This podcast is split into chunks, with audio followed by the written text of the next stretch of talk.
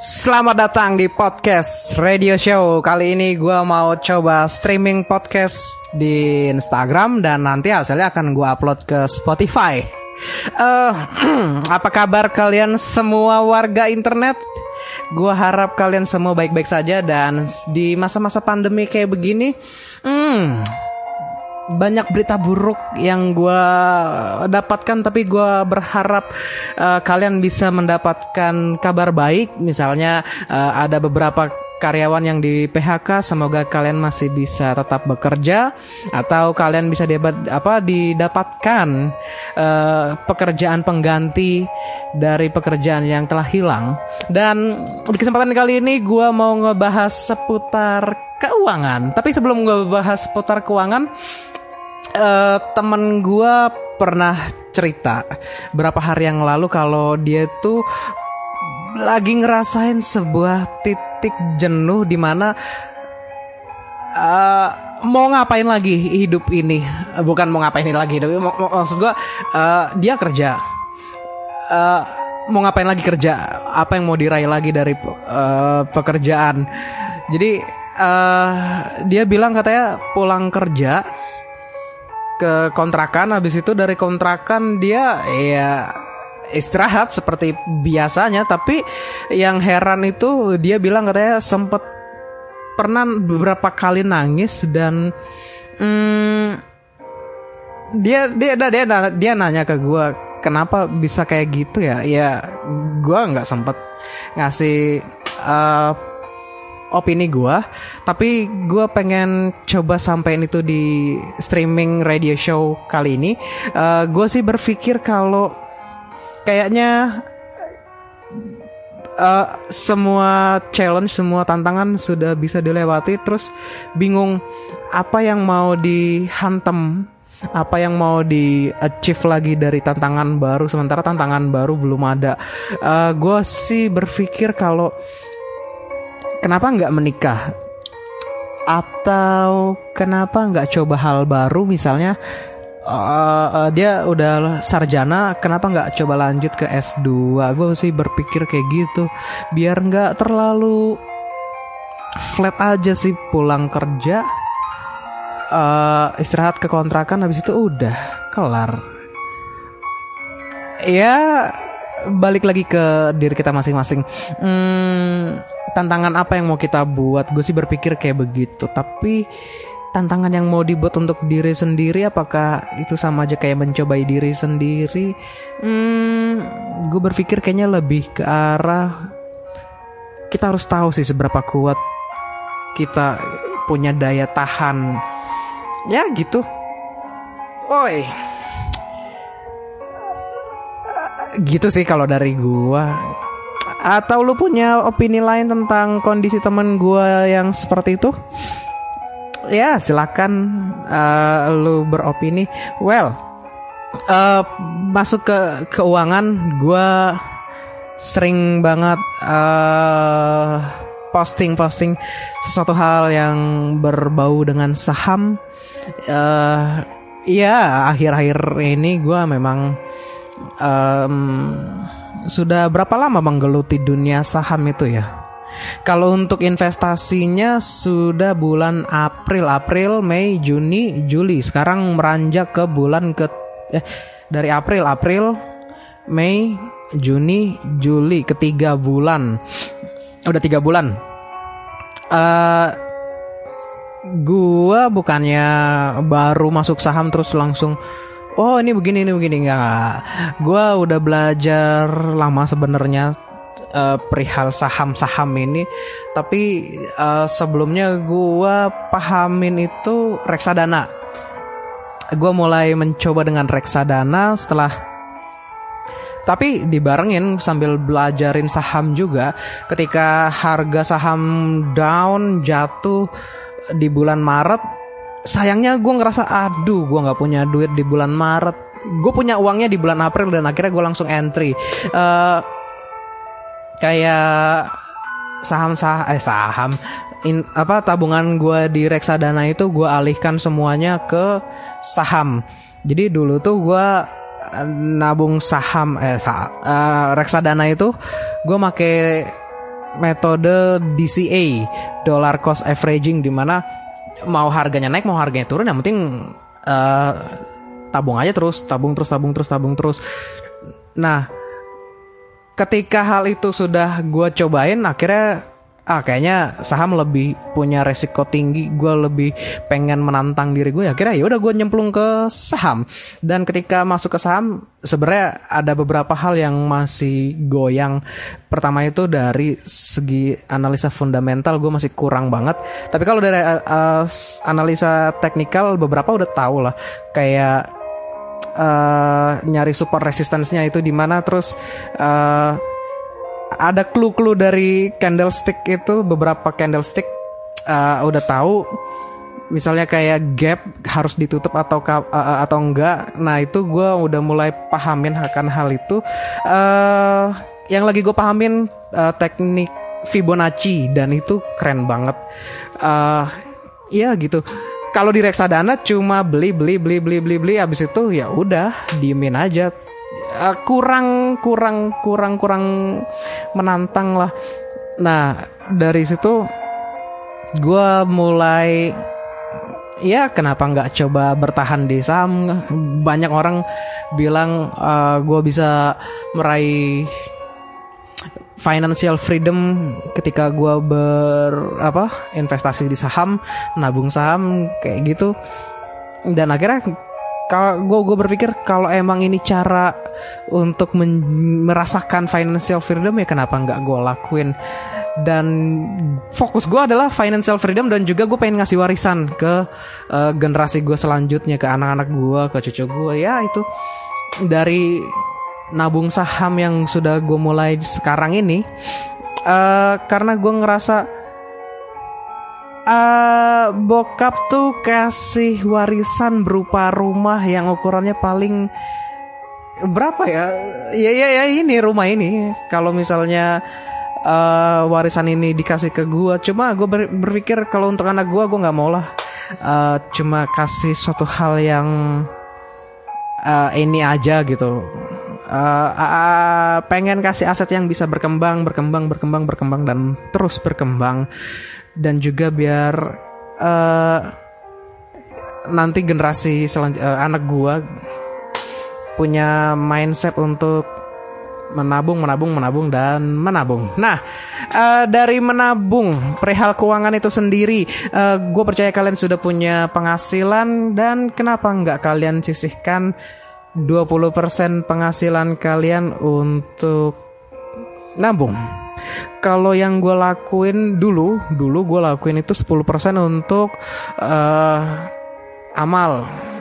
Dulu sekarang enggak, tapi gue akan ngelakuin hal itu kembali. Jadi uh, di gue diajarkan untuk menyisihkan 10% hasil uh, apa gaji gaji pribadi atau penghasilan pribadi untuk diamalkan dan itu benar-benar harus 10% dan karena gue dari SMA sudah melakukan hal itu ber apa berkelanjutan ber terus menerus sampai kuliah dan akhirnya ketika kuliah um, mulai kenal dunia investasi uh, hal itu udah mulai sedikit digeser digeser eh 10% 10% harusnya untuk beramal eh malah diinvestasikan. Nah itu uh, sudah ada pergeseran habit.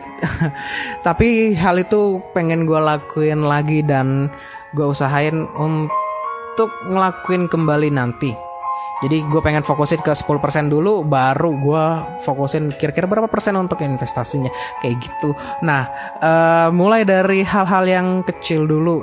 10% atau 20% dari hasil penghasil uh, 20% dari total penghasilan kita uh, ditabungin. Kenapa nggak dicoba? Kalau gue sih uh, pertama itu gue list dulu semua pengeluaran gue pengeluaran pengeluaran pengeluaran pengeluaran. Terus gue coba hitung dengan penghasilan gue itu berapa kalau misalnya hasilnya uh, surplus hasilnya lebih maka gue punya uang untuk gue investasikan sekian dan uang dana daruratnya sekian. Tapi kalau misalnya hasilnya minus berarti kan uh, yang jadi pikiran gue adalah uh, pengeluarannya ini harus dikelo apa dikurangin atau pemasukan gue yang harus gue tambah? Gue berpikir kayak gitu dan ya prinsipnya gitu aja kalau misalnya total pengeluaran gue di bulan ini 5 nggak nggak nyampe 5 juta sih.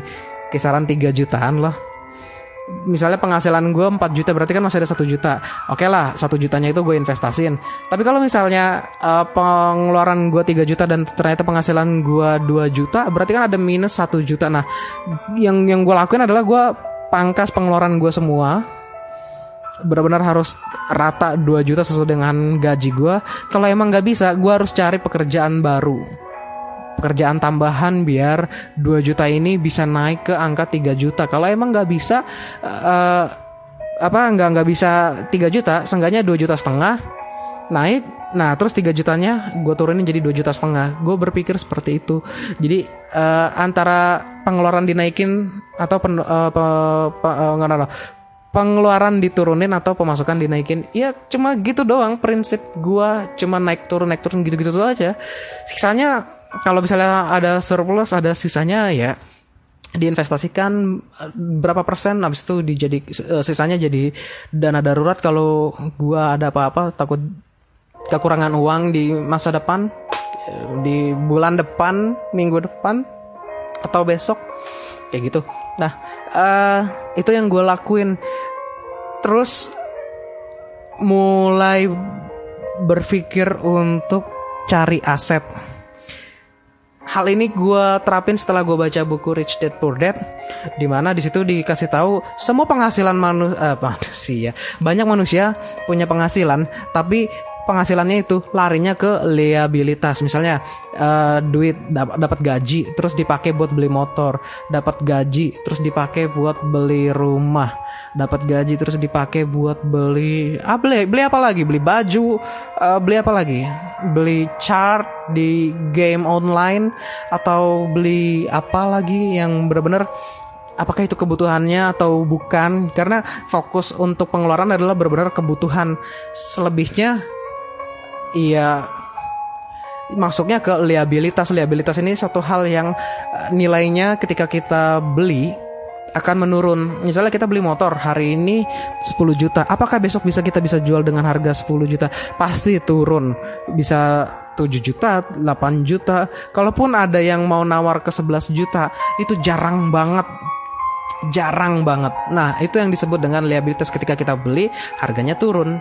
Tapi kalau misalnya aset kita ketika kita beli harganya masih bisa sta, bisa bisa stabil, besokannya kalau mau kita jual atau naik. Nah, gue mulai tersadar akan hal itu mana liabilitas mana aset dan akhirnya gue mulai nabung saham ya karena uh, saham ini adalah aset. Jadi rumah ini bukan aset tapi rumah ini adalah liabilitas karena uh, nilainya akan menurun setiap tahun. Nilainya akan menurun, menurun, menurun, menurun. Berbeda dengan tanah. Tanah ini nilainya akan naik.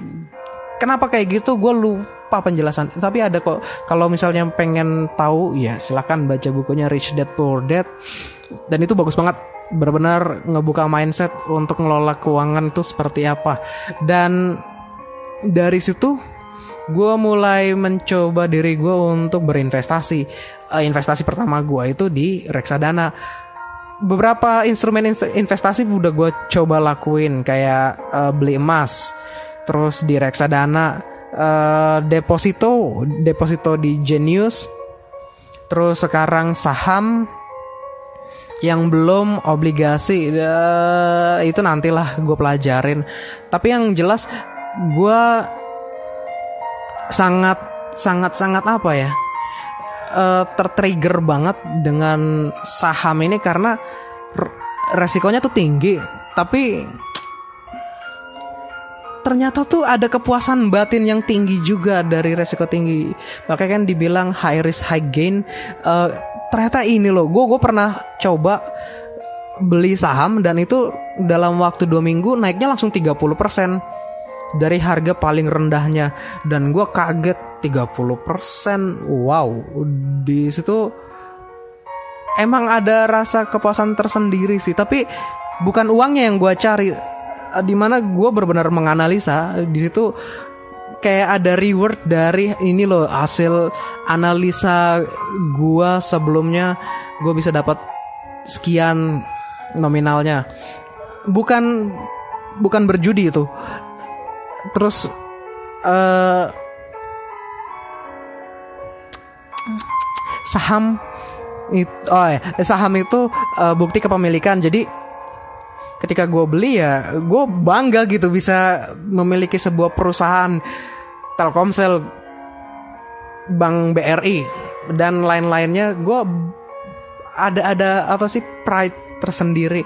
Tapi bukan itu model bisnisnya yang gue pelajarin itu yang membuat gue pride karena gue bisa mengenal uh, misalnya kayak uh, bank BRI, bank B, bank perbankan itu ternyata bisnisnya itu begini begini begini, penyaluran kreditnya tuh seperti ini. Terus uh, perbankan ini modalnya dari mana? Modalnya ternyata dari uang yang kita tabungin. Jadi misalnya kita punya uang 10 m, ah nggak usah nggak usah 10 m deh, 100 juta, 100 juta kita taruh ke ATM, kita storein ke ATM.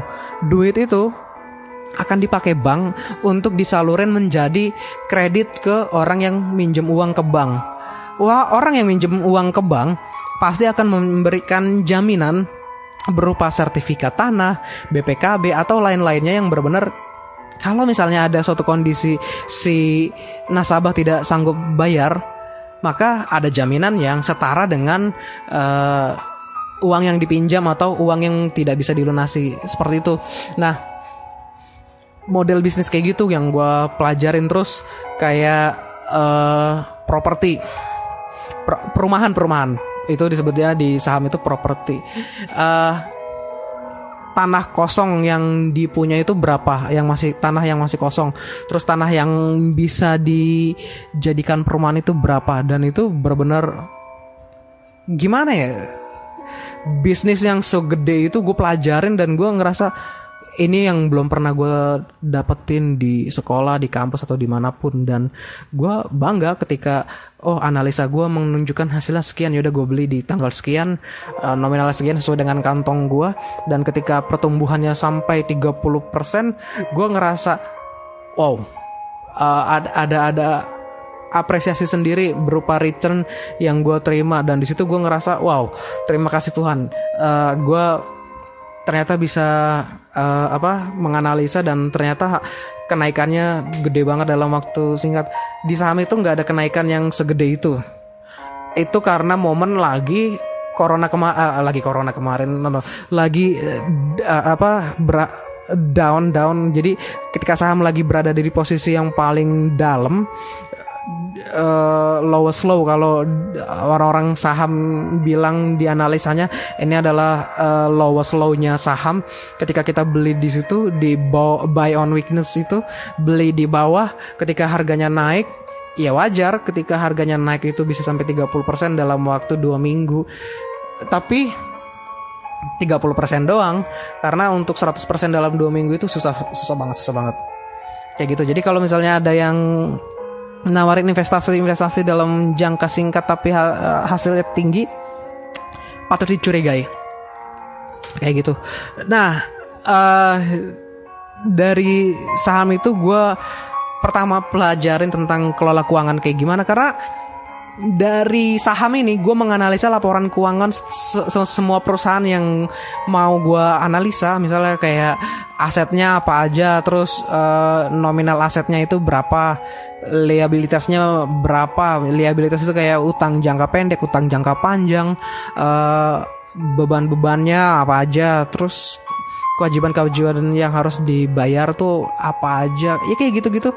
Dan akhirnya gue analisa laporan keuangan si perusahaan ya itu jadi insight buat keuangan gua apa pengelolaan keuangan gue pribadi dan akhirnya gue mulai belajarin oh caranya begini begini begini. Kalau misalnya pengeluaran keuangan apa uh, laporan keuangan si perusahaan minus uh, itu jadi pelajaran buat gue oh ini minusnya begini begini begini begini gue harus begini begini.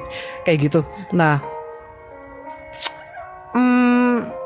perihal apa apa laporan keuangan perihal pengelolaan keuangan kalau gue um, gue pelajarin dari pertama itu uh, dari tempat ibadah di mana gue harus menyisihkan 10% penghasilan gue pribadi untuk diamalkan terlebih dahulu. Setelah itu uh, 90%-nya dipakai untuk menutupi kebutuhan sehari-hari. Kalaupun ada sisa bisa ditabung. Kalau gue belajar di awalnya seperti itu dan akhirnya sekarang mulai uh, gue menyusun laporan eh lapor menyusun uh, pengeluaran gue dalam satu bulan itu berapa aja dan ketika gue mendapatkan pemasukan kalau misalnya bisa menutupi pengeluaran gue berarti nggak ada yang gue ubah tapi kalau misalnya tidak bisa menutupi uh, pengeluarannya harus gue koreksi harus gue pangkas atau gue mencari penghasilan tambahan biar bisa balance. Tapi kalau misalnya uh, pemasukannya bisa lebih dari total pengeluaran, maka dari lebihnya itu gue investasikan ke saham. Enggak semua gue investasikan. Kalau gue 20 persennya gue jadiin dana darurat, 80 persennya gue jadiin uh, untuk dana untuk investasi di saham. Kayak begitu. Uh, semoga uh, kalian bisa mencari pembelajaran sendiri masing-masing karena udah banyak loh uh, pembelajaran-pembelajaran yang bisa dicari di internet dan juga uh, karena ini gue lagi uji coba streaming podcast di sini dan nanti akan gue upload ke Spotify gue pengen tahu hasilnya seperti apa. Gue pengen ngerasain aja. Oh ternyata uh, abis live terus diupload ke Spotify itu caranya seperti ini seperti ini seperti ini. Karena gue uh, seneng aja pelajarin dunia digital ini karena sudah memasuki era in, apa revolusi industri 5 kayaknya. Karena sekarang kita udah berada di revolusi industri 4 semuanya serba digital internet on things. 5G pun akan turun akan terinstall. Ya semoga kita nggak ketinggalan zaman dan sampai jumpa di episode selanjutnya.